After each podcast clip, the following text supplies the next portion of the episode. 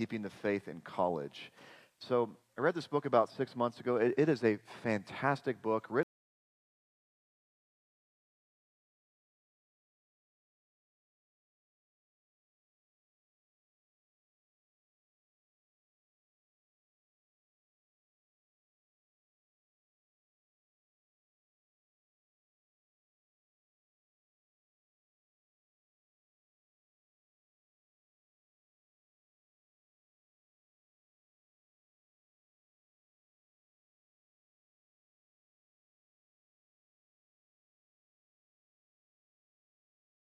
morning before we jump into the sermon. This, this morning's sermon's t- text is John one fourteen. So turn there and I'll pray as you're doing that. John one fourteen.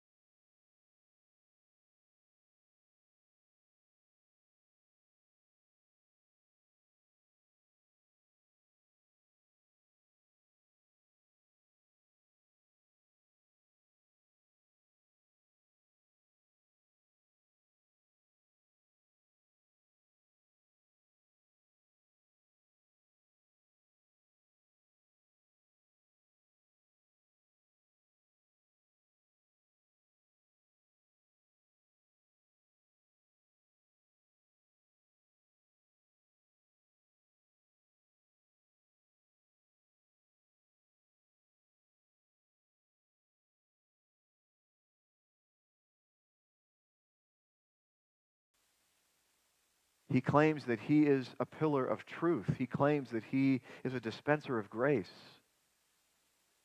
We hope and pray that everyone who walks into this building every Sunday will seriously consider the claims of Jesus. And we hope and pray that you respond to his command, and it is a command, to repent and believe. If you make a decision this morning to turn away from your sins, and to start following Jesus, trusting him with your whole life, you too will experience his grace and his truth. You'll see his glory. You'll be forgiven. You'll be adopted into his family. And I guess the question is, why in the world would you not leap at that opportunity? Jesus Christ is freely offering you himself. All you have to do is receive it through faith and repentance. Let's pray and ask God for help. Father, we do pray that you would reveal to us your glory through this meal, through the bread and the wine. Lord, you often hide your glory from us and from the world, but we pray now you would send your Spirit to help us to see and experience your glory in the broken body and shed blood of our Savior Jesus Christ. Lord, work powerfully.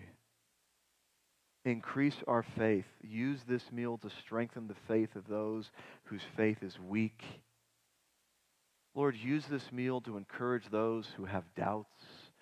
Lord, use this meal to remind those who don't feel loved that they are loved by God the Father, Jesus Christ, and the Holy Spirit. We pray these things in Jesus' mighty name. Amen.